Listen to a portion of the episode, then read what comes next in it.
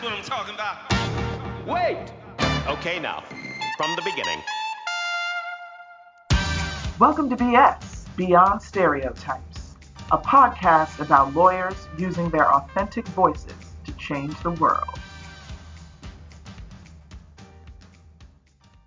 What I really realize even more now is the effort to erase history.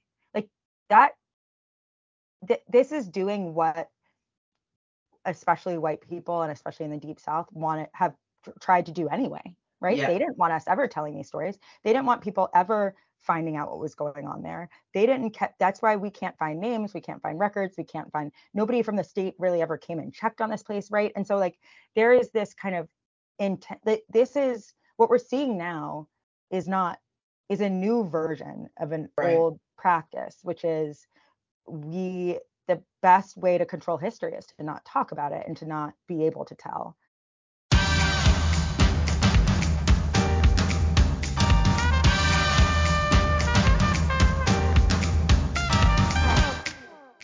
Welcome to BS, Beyond Stereotypes. I'm your host, Merle Vaughn. Here to BS with me today is Josie Duffy Rice, whose story I find fascinating and who will no doubt inspire all of you to embrace your authenticity. Hey, Josie, how are you? i'm good thank you for having me Oh, absolutely. Thanks for being here. I can't, I've been so excited about this. I'm, i know uh, i'm very excited to be here Yeah. So let me tell the folks a little bit about you. Um, and I always say I'm not gonna go overboard. They can always your Google will you you can be Googled um, and find out everything. But Josie is a journalist, writer, law school graduate, and podcast host whose work is primarily focused on prosecutors, prisons, and other criminal just, justice issues. Um, she received her undergraduate degree in political science at Columbia University, her law degree at Harvard Law School, and um, has been the, recip- the recipient of a few fellowships that hopefully we'll get to talk about. Um, until recently, uh, you were the uh, president of The Appeal, a nonprofit news uh, organization that exposes how the US criminal legal system is failing us. Um, what did I leave out? That's that's good. Um, the only other thing I would say is, um, I just finished doing a podcast called um, Unreformed, which Mhm. I worked on um, with your wonderful daughter, um, and um, that focused on a school in Alabama, a juvenile reform school. So, um, but that was great. That was a great summary. Um, And and I'm glad to be here. Yeah, and I was going to say so it's Unreformed, the story of the Alabama Industrial School for Negro Children. Mhm. Um, and wasn't it like the top podcast for a while? Um, yeah, it was it was in the top 10. Well, it was in the top 10 for a few days, which was very exciting. Yes. Um, and we did pretty well on the history charts. Um, I was really, you know, it's a it's a it's a it's obviously like a heavy topic and it's yeah. Can be um it has some it's a lot, right? Yeah. Um, we we tried to and I think it, with Taylor's help, especially we tried to kind of make it bearable. Um, but I I am really kind of great grateful and amazed at how many people have listened because you know it's not always easy to listen to these stories and so i'm so grateful for for um that there you know that there was an audience there Well, and it's not. it- it- I think what you're saying, uh, or what how I felt, is that there's definitely um, lots of uh, parts of it that that are uncomfortable, and Mhm. um, but you know, I'm all about un- uncomfortable and uncomfortable Mhm. conversations because I believe that's how we how we Mhm. learn and that's how Absolutely. we grow. Um, so that that is that that is outstanding that it was well received and that you had so many people listen. So congratulations. thank you i feel really i feel i mean it was obviously such an incredible team effort um but it did take i mean it took a long time i mean we were working on this for we were working on this for like over i mean a year and a half i mean i thought it was going to take a few months and that i was wrong um and so uh it just it's one of those things where it's when it's done you're sort of just hoping you know hoping people find it worth listening to. And I'm glad that um, I'm just glad it's I'm glad that you know uh, we were able to make it. I feel really g- lucky that we were able to tell these people stories as well because Right. you know for so long lots of these people did not talk about what they experienced at the school. They didn't talk about what they had gone through as kids. Some of them as young as 11, 12 years old um, or younger even. Uh, and so um, it means a lot to be able to have their stories heard and and to have people say like i'm sorry this happened to you. Like we hear you and we we understand this was wrong. Like the state of alabama has not said that yet but i think even hearing right audience people who listen to it say like i'm so sorry this happened to you. I think it really matters you know? Right. Well, and I'll, I'll tell you, I don't know if Taylor told you, but I, when I finished the last episode, I was walking around the track and I stopped and I called um, a friend of mine um, who is the lawyer who just got the first reparation, land reparations. um, oh wow here in for- la Yeah, for Bruce's Uh-huh. Beach. And I called him Uh-huh. and I said, "You, I'm sending you this now. You have to oh listen my to it, and you have to figure out how to get these people justice." Oh i love that. And he responded and said, "Gonna listen to it now, Merle. So don't be surprised if you get a Great. call."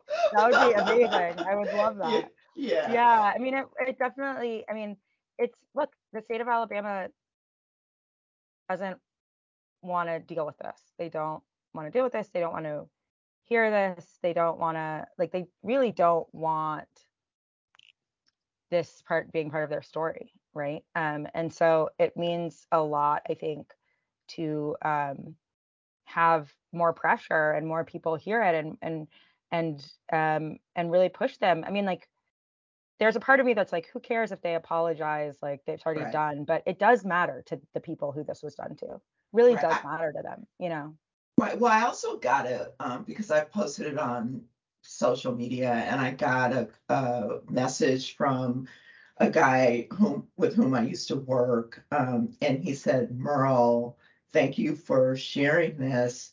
Uh, he's from Alabama, and he said, "My brother was there." oh my gosh Yeah, and and I, I was like, "Are you kidding me?" He was like, "No, but he Right. won't talk about it."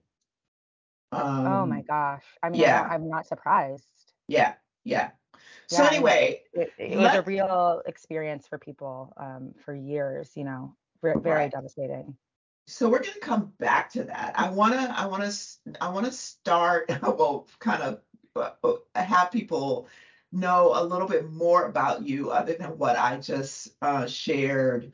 Um, and why if you would, if you don't mind, kind of walk us through your story, your personal story, you know, where you're from, who you, you know, who Mhm. you are uh, personally, like who who for helped form you into this badass social justice, you know, woman. Um, and you know, how did that happen? And you know, like just if whatever you're willing to share.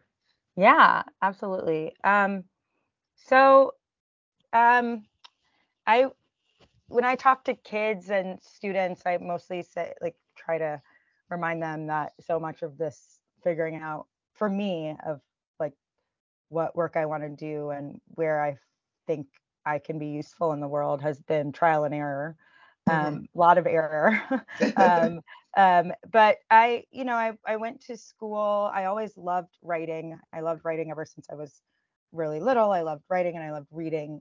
And I grew up in a family, a very, very um, social justice oriented family. I grew up, um, my mother's mother is uh, still living and she's 90, 92 now. Um, Wow. she's uh, was um, led a lot of civil rights work in Minnesota, where my mom grew up, and um, you know was this um, you know was fighting for Black people's rights in you know people hear Minnesota and they don't think like that's not you know the middle of the deep South or anything, but she's she was from Texas and she had done a lot of work in Texas, and then she moved to a, like a largely white neighborhood in Minnesota, right, and pushed um, spent you know 60 years um, Mm. pushing for fair housing, pushing for integration, pushing for um, like a better, you know, world for not just Black people in Minnesota, but Black people across the country. Um, and so growing up, she's also the third Josie. I'm the fifth Josie, and my daughter is the sixth Josie. Wow. Um, and so I grew up with her name too, which I felt, I always felt, um, she's always been kind of the, the biggest inspiration to me because she was so tireless in her work. Um, and she really kind of was always good at seeing what else needed to be fixed and what else needed to be done. Um, and so, and then I, and then I, my dad uh, worked, um, has done a lot of different things over the years, but he went to Morehouse College here in Atlanta and ended up um, becoming the chief of staff for um, the first Black mayor of Atlanta, and then worked in kind of city government for a long time.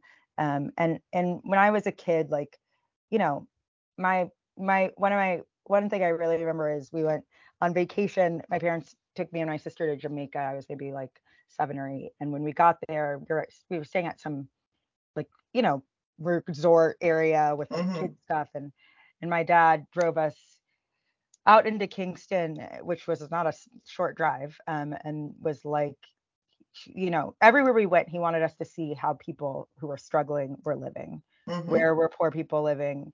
Where were, you know, where were the people who they didn't want us to see on where we were, right? Um, and so I grew up really, really understanding that we were lucky, um, and that like most people weren't as lucky as we were, that we did not have, you know, um, like a, a good life because we were more valuable, but because we were luckier, right? Um, and that luck is it's you know a lot of people do not get that sort of access, and so Right. for me it always felt like the your work you're put on the earth to make things better. That's the job, right? That's the mandate. So I went. I that's a long way of saying I went to undergrad and I don't know what I thought I was going to do. Um, and uh, and I graduated from gra- from undergrad in December of 08 and I like finished my finals and I remember looking up at the the TV and there was a you could see the job market. You could see the the um, economy like crashing. Crashing, I yeah. yeah. I was like, I'm never gonna get a job. And so I ended up getting a job at the public defender's office, and that that changed my life forever. Mm. Um, it just changed my life forever. I understood how the you know I, I had a I wouldn't say I totally understood, but I my eyes were opened in a different way to the ways in which a criminal legal system um, uh, uh, the our criminal legal system shapes neighborhoods and shapes people's lives and plays this looming presence and not a good one in you know poor communities um, and uh, in particular and so i loved it and i decided to go to law school i went to law school i remember my first class i was like this is not for me but i've already taken out all these loans so i guess i'll stick through um, and i never really practiced as a lawyer i ended up coming out and doing some policy work but still trying to write a lot. And I freelance wrote and I and so um I ended up uh, leaving my policy job in 2015. This was two years after I graduated from law school. I think um, it was a it was I was not that was not the work was not for me. Um, and uh, and so I did not. I had a rough I had a rough work experience um, Mhm. when I kind of did that policy job. And and when I left, I said I didn't want to do this anymore, and I wanted to try to write. And I got a job covering prosecutors. So now my work is kind of in this weird. Um, I did that for a few years, and uh, then I started working at the appeal and ran the appeal for a while. And now I do a lot of freelance and podcast work. But overall, I say that my work is um, I'm really agnostic about form and I'm dogmatic about content. Like Love I that. care about, I know what I care about. I mean, I care about other things, but I know what I know, right? And I, I, I spend all my time working on and thinking about and researching the our the criminal legal system that exists today. You can never really know it because Right. it's you know so hyper local, so large and um, and so overwhelming and really opaque. But I this is what I'm dedicated to doing, and I'm dedicated to reaching people where I can reach them. So if that's a podcast, if that's an article, if that's you know a fictional television show, if that's like I people people learn and absorb information and are shaped by so many different things that I I think it's my work uh, and my life's work to to reach them in whatever way that I can. It's funny you should say that because you you just described me to a T in that like I stream shows. I'm I'm you know I, I get addicted to certain shows and like last night I was watching this show and it was in Texas and it had a volcano erupt and you know it's a fictional sh- show but I thought I wonder if that's based on fact. So of course I Mm. Google it Mm-hmm. and it's true. I mean, it, it's not. It hasn't erupted in you know a gazillion years, but there there are volcanoes in Right. Texas, Right. and so I had to no idea. yeah. So to your point, you know, you you can learn if, if you if you're curious, right? Um, and you it occurs to you that you know they, I'm sure there's some some fact or maybe it's not all fiction. Let me look this up um that's that's it's a great way to learn things Yeah, you know, like we're so shaped by the things we watch, by the television we watch. I mean, so much of our the way that people have, you know, trust and have depended on our criminal legal system um has comes from law and order and, you know, Right. cops and NCIS, like the, all the ways in which popular culture, especially when it comes to our, our criminal justice system, until, you know, the past couple of years where I think things are shifting, really reinforced so much of people's perception of it. Um, and so I like I, I just think if we really want to re if we really want to have people if we really want to encourage people to be more skeptical of the systems that um, that have such an impact on their lives. Uh, part of that requires you know you can't just write reports and you can't just file lawsuits and you can't just write articles and you can't just work in television. I mean you know all or it's not going to change just through one of those things right? It's going to change through all of those things. And pop culture i think probably has uh, is way undervalued in terms of us understanding the impact it has right. Well and they're smart people like you and taylor uh, doing these things. I mean I, I really have to say again people need to listen to unreformed. Um it's so smart and it's so well done. Um and it, it, it, i just i i was just in awe after every every episode. And so and and also the way you guys uh, the way you uh, incorporated the music um, it's just Mm. it's just so we had an incredible music team. I mean like i had never even thought about podcast music. I mean I, you know it's just not something that had like crossed my mind. We had such an incredible team and i really i'm so i'm so glad you enjoyed it and i really thank you. I, I think like we had such a great we had such a great team working on this and we also had the gift of people willing to talk. I mean Mhm. share their stories. Um but it it really was like honestly we could have you know if i could have stopped time and just spent another two years just researching you know Mhm. um i would have done it because there there are a million stories we we we just can't we don't get to tell because we don't have the records or we don't know all the people or you know but there are people out there that were at this school and not just this school right there is a school i mean mount meigs has its particular unique qualities but i think these kind of places where kids especially black kids were sent throughout history and functionally tortured by the state and nobody ever knew and nobody ever got was accountable. And you know those sorts of stories exist in in different schools in different states across the country. And so what i really hope is that people who hear unreformed they learn more about meigs and they push for the state of alabama you know to be accountable to these people. But they also look at you know google your own city your own county and ask right. like where what happened there right? Because the we've we haven't even hit the tip of the iceberg in terms of what kids went through um, at institutions like this. And so let let me ask you this in terms of what is going on in the world today, um, Mhm. and how you know there's this this uh, uh, movement uh, to not share facts and information and actually Mm. re- erase history. I Mhm. mean, how does that affect what you do, how you feel about it, your and Mhm. and and what you think? How how do you go forward?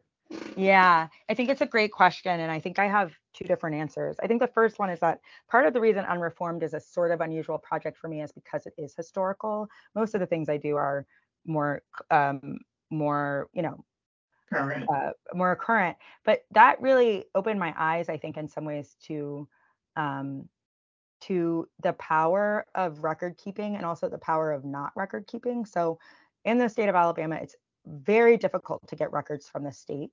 We did manage to find a lot of stuff in archival materials that the state had kept and you know are are are technically publicly available, although you have to go to the state capitol and sort through the boxes, but you know, you can find. But for example, like we can't get lists of who went to that school. Some of those schools, like some of that some or that school those years. Some of that information is, um, you know, won't be the state won't provide. Some of it Mhm. they don't have because these were black kids and nobody kept records about them, right? Mhm. Um, and so, like, what I've really come to think is, or what I've what i've really realize even more now is the effort to erase history, like that. Th- this is doing what especially white people and especially in the deep south want to have tr- tried to do anyway right? Yeah. they didn't want us ever telling these stories. They didn't want people ever finding out what was going on there. They didn't kept that's why we can't find names we can't find records we can't find nobody from the state really ever came and checked on this place right? And so like there is this kind of intent that this is what we're seeing now is not is a new version of an Right. old practice which is we the best way to control history is to not talk about it and to not be able to tell so i think i you know i'm very sensitive to um to the reality that like we have people who think it's better or at least better for them if we don't talk about our history. I really do believe that saying like um you know uh like if we don't if we if we don't talk about or if we don't whoever doesn't know history is is bound to repeat it. Like that's what we see happening right now right i would say the second thing about that that that makes me think about is one thing that was really interesting about unreformed in particular is um, looking up news coverage of the school.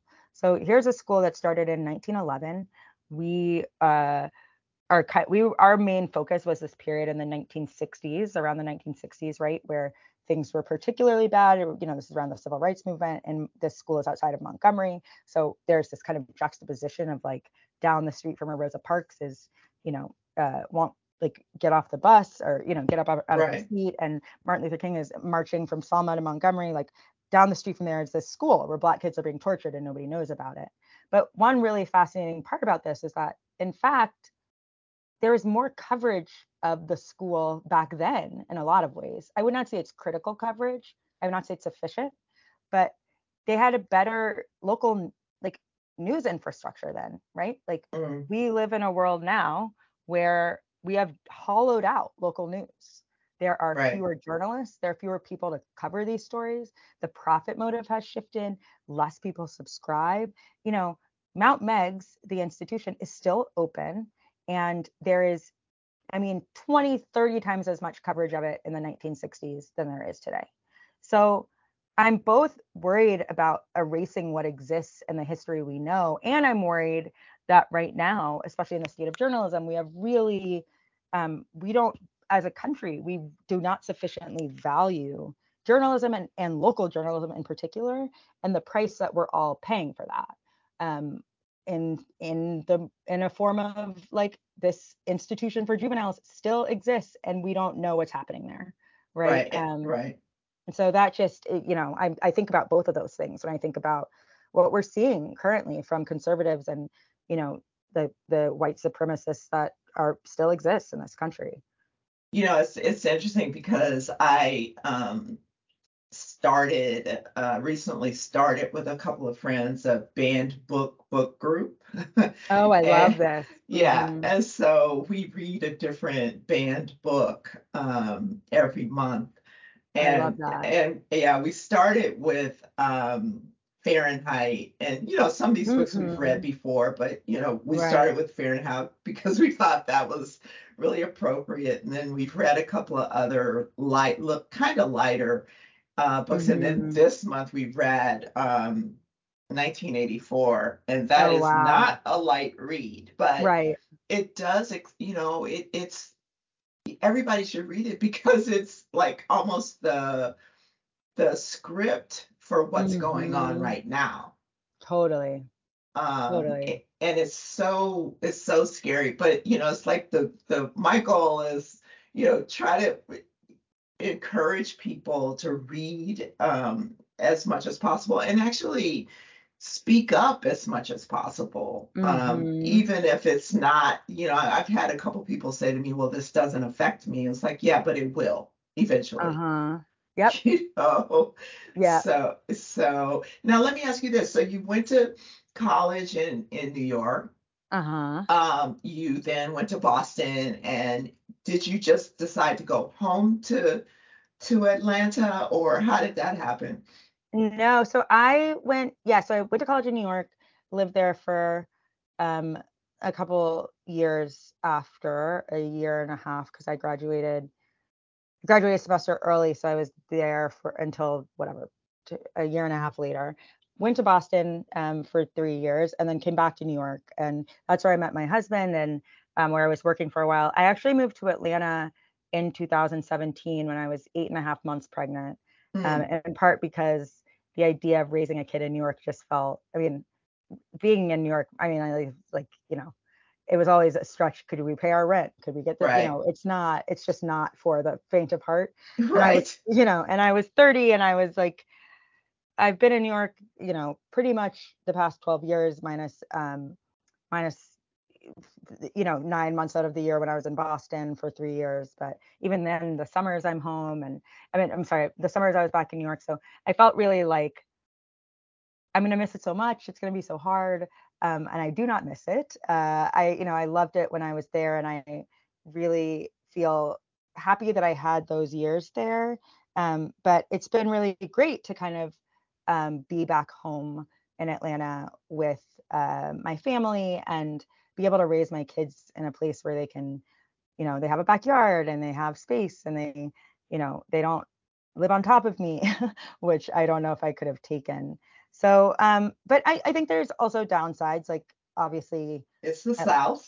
it's the South, it's the South. Yeah, even like even that part. I mean, Atlanta is so d- different than so much of Georgia that I don't even. I mean, look, I'm not thrilled about who my you know governor is, but in general, I don't. I'm. It's. I would say like even more immediately than that. It feels.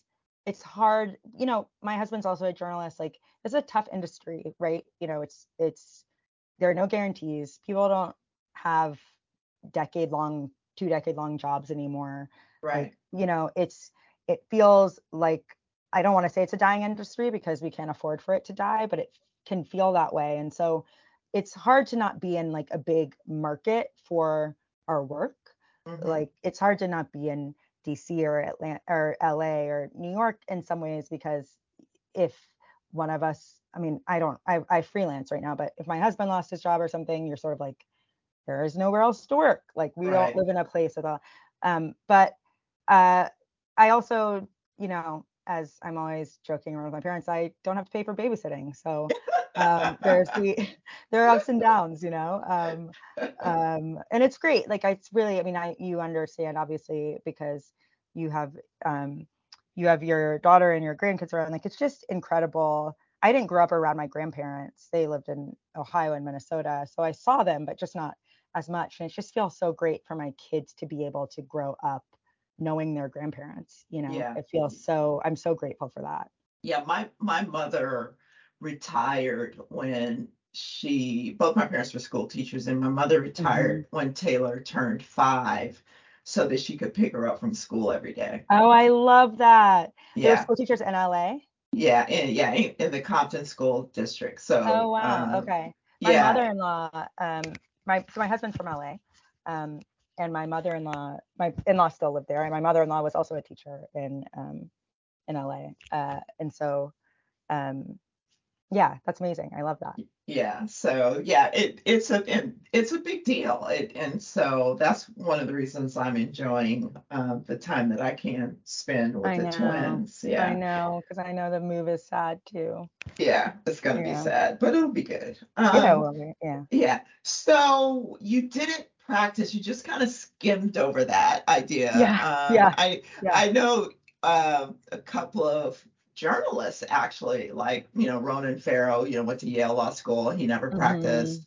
Um, was that a difficult decision for you to make? How did your family um, Yeah. uh, feel about that? Yeah. I don't think my parents are thrilled. Um, uh, if I were gonna take a wild guess. Um, but and I and I and I don't I wouldn't say it was necessarily a difficult decision to make because it didn't feel it didn't feel it never felt like something I really wanted to do.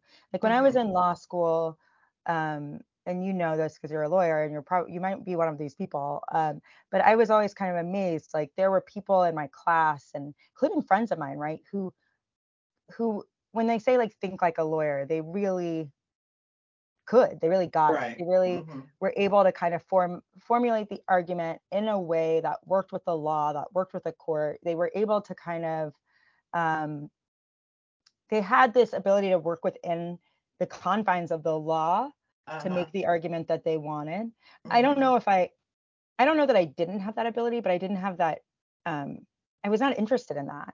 I Me was way either. more interested in the why is the law like this? Like why would we do it like this? And Or that makes make no sense. that This makes no sense. I mean, it was just a constant thing in my head. Like, this makes no sense. Like, I, you know, it, and then you you hear them sort of say like, well, it's this way because X, Y, and Z, and I'm like, okay, maybe, but I still don't understand why we would do it this way, you know. And and so that was always um, way more interesting to me, and therefore like drove a lot of the kind of career decisions I made. I think Mhm. the other thing was like, I I I think that maybe some of my some of my skill is or what I would like to what I've always kind of wanted to focus on in terms of skill building is like how do you take these like legal concepts that are intentionally opaque and intentionally not accessible to much of the world, right? And make people and help people understand what they mean and why they are that way. Like when before I went to law school, uh, I would hear about laws or w- decisions and think, okay, well that doesn't make a lot of sense to me, but I'm sure they have a good reason for doing that. It turns out they don't. Yeah. Um, there are no good reasons. you know, these are like uh, you know laws made by man, and it's and it's um, it's imperfect, and we have not made it easy to criticize because so if you're not a lawyer, you just think there's some reason for it's set up this way, and so much of it is just kind of inertia. And so, um, and so I, I really do think a lot of the reason I am not a lawyer is because I, I was not my skill set. Um, but I also think I didn't even really, frankly, try uh, to develop that skill set because it didn't feel like the best place to spend my energy. Right. I like to say it just wasn't my jam. It just, Yeah, know, exactly. It was it not my just jam. wasn't Yeah, my jam. You it know, wasn't. It really wasn't. I, you know, I I started out in college, you know, because I was a kind of math whiz, so I started out at engineering major, and I and I got in there and I looked around and it's like, you know, this is not my jam. Then, Right. You know, I. Right. went to marketing and I was that was my jam. And then I went to law school basically because I felt like I had gotten um uh treated very poorly by an employer and I decided to go to law school so that I Oh, could yeah, have something that could never be taken away from me.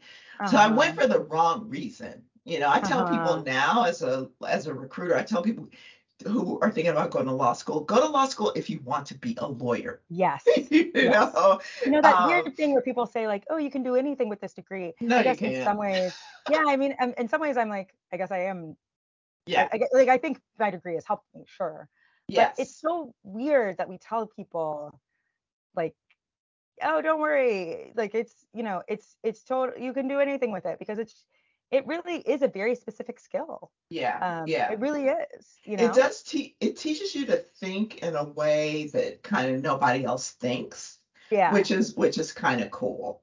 Um, Yeah, and and if you have if you take the bar and you pass it, you know, it it's the kind of thing that nobody can take away from you unless you do something really stupid.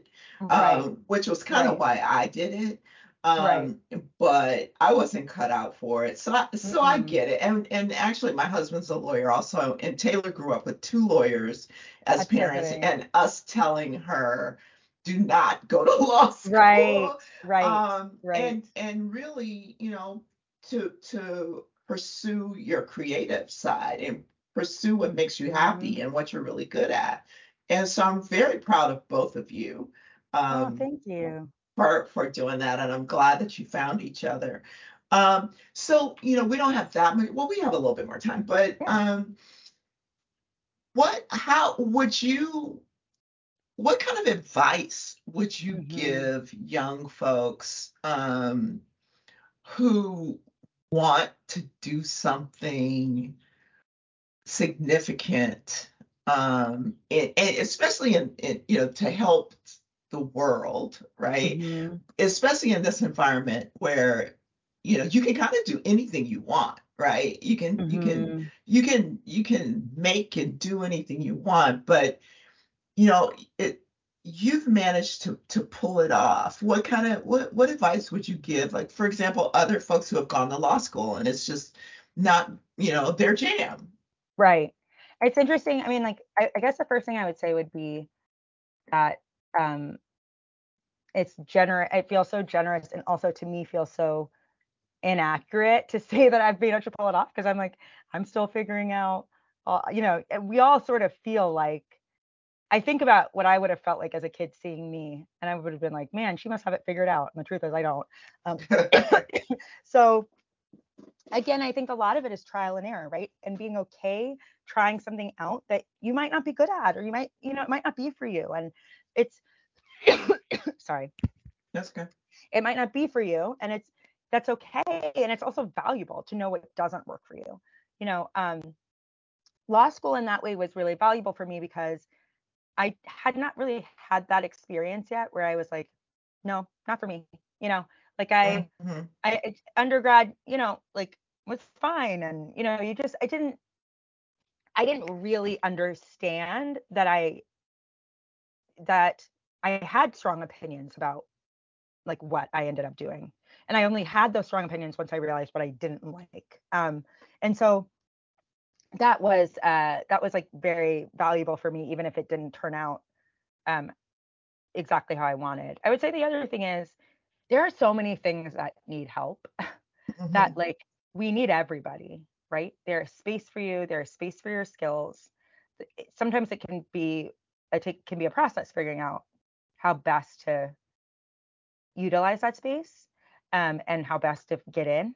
But the world um, needs is, you know, it's all hands on deck, right? Right. times are times are tough um, and uncertain and the best thing that we can do as a world as a community as a race as a nation is to you know help because it gives the rest of it gives people hope um, the other thing i would say sorry and then just the last thing i'll say is that like one of the things i've really noticed is that you know i have i'm at a point now i'm 10 years out of law school i just went to my 10 year law school reunion and I had this kind of realization, which was you see all these people who went the way they did the thing, right? They were Mhm. good at the thing and they did the thing and they are good at it. And they're, you know, now they're doing the like now they're not the first year associate, they're the 10th year partner and they're, you know, Right. and, and it's like it's working. And also they don't really care about the work itself.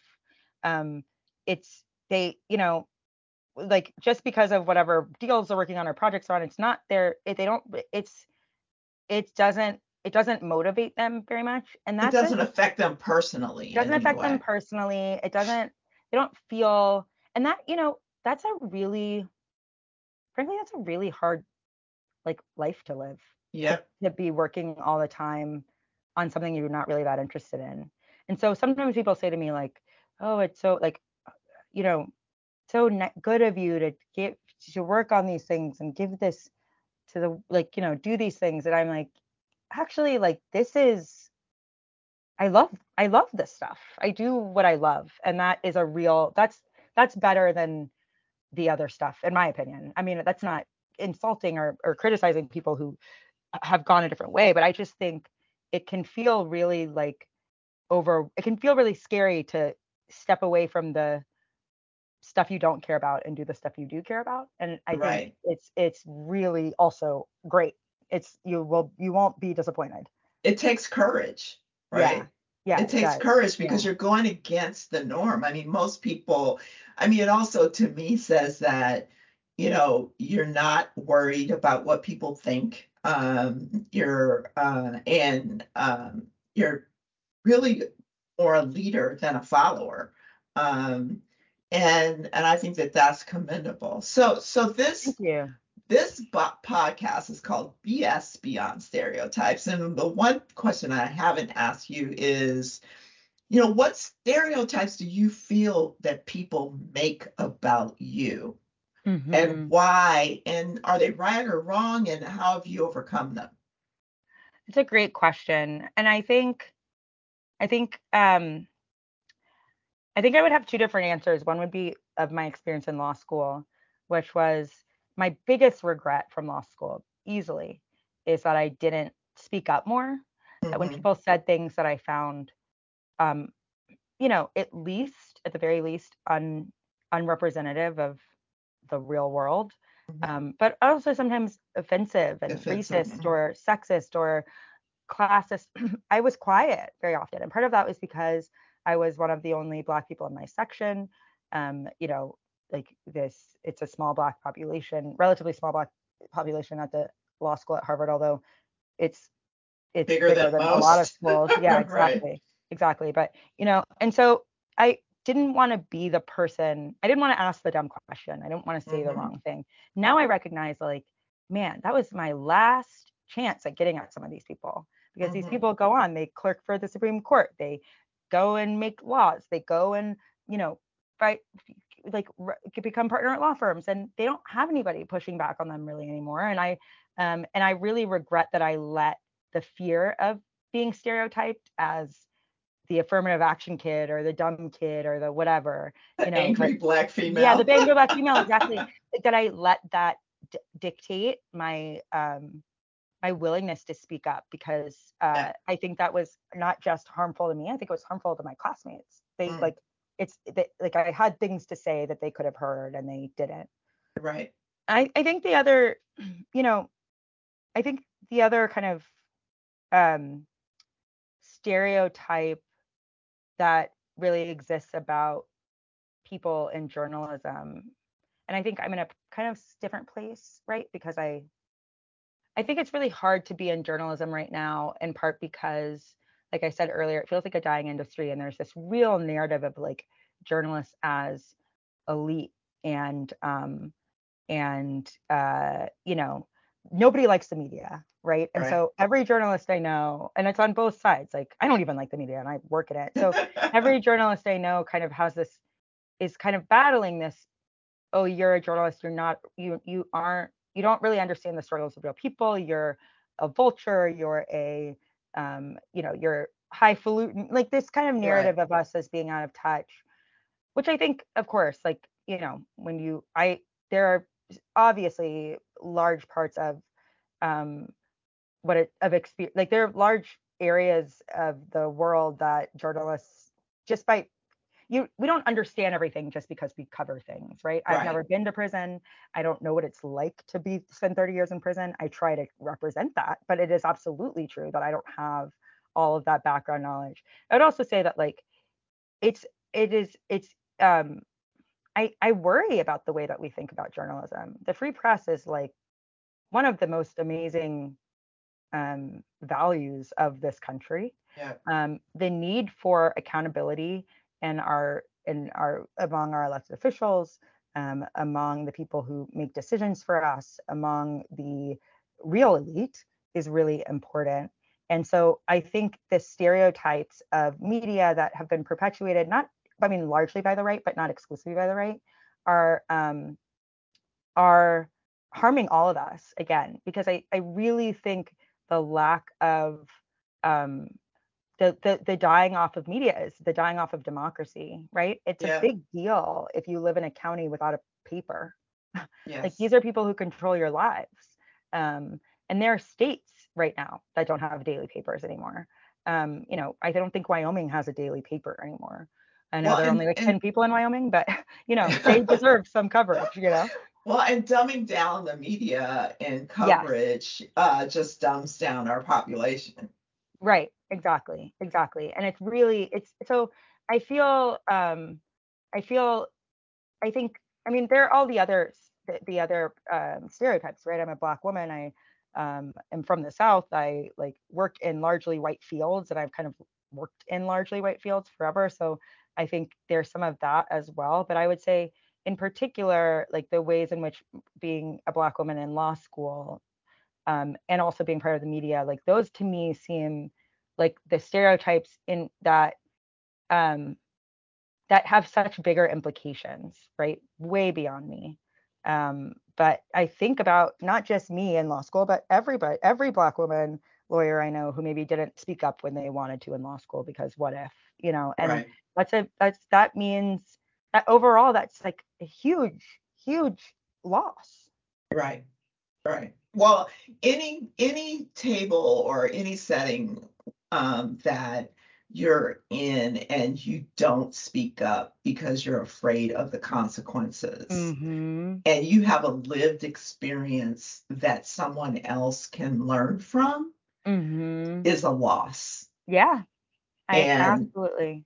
Yeah, and the idea, you know, that's one of the reasons I do this podcast is because I want people to hear from folks like you who, you know, or you know, have some have courage, have taken risks, you know, have done Mhm. something different, who've, you know, come to that realization that it makes more sense to speak up than not and be Mhm. yourself and be authentic.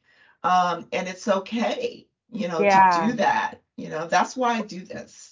Well, I'm so glad that you are spreading that message and telling um, the world that because I think what you said is so true. It's such a gift to be able to hear from other people and hear their experiences. It really is a gift, right? And Yes. we are in a world right now where people think it's a burden, just exclusively a burden. They don't want to hear from us. They don't want to hear. I mean, what a, what a, how amazing is it that we live in a place where people do have different experiences and they do have a lot to share. And um, the question is whether or not we're going to value that. Right. And as as I don't have to tell you because this is what you do, but storytelling is important and it's the key to to community and Yes. understanding and Yes. compassion and Yes. empathy and all Yes. of that. Absolutely. So Absolutely. we are out of time. I do want to say that I Googled your grandmother. Oh, and uh, uh, her name is uh, Josie Robinson Johnson, correct? yeah. Yep. Okay. That's her. So I want everybody to Google uh, yes. Miss yes. Johnson and read about her because uh, I think we will all have a better understanding of why you are who you are.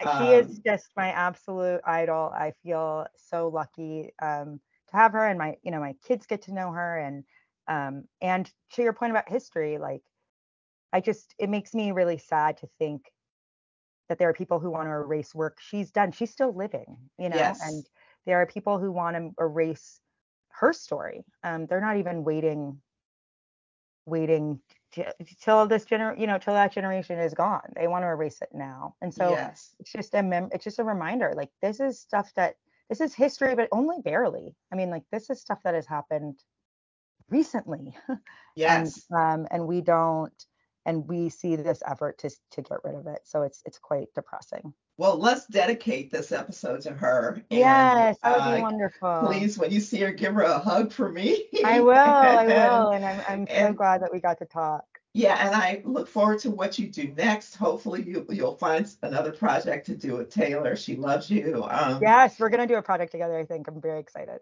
Awesome. And uh, thank you so much. I, you know, and thanks to so thank you, uh, Josie, for being here to BS with me today. thank you so much Um, yes, and thanks to everyone for listening. Until the next episode, remember that everybody is different, and different is good. Hit it! That's what I'm talking about. Wait! Okay, now, from the beginning. We hope you enjoyed the stories shared in today's episode of BS Beyond Stereotypes. Join us next time when another authentic personality unleashes their uniqueness on the world.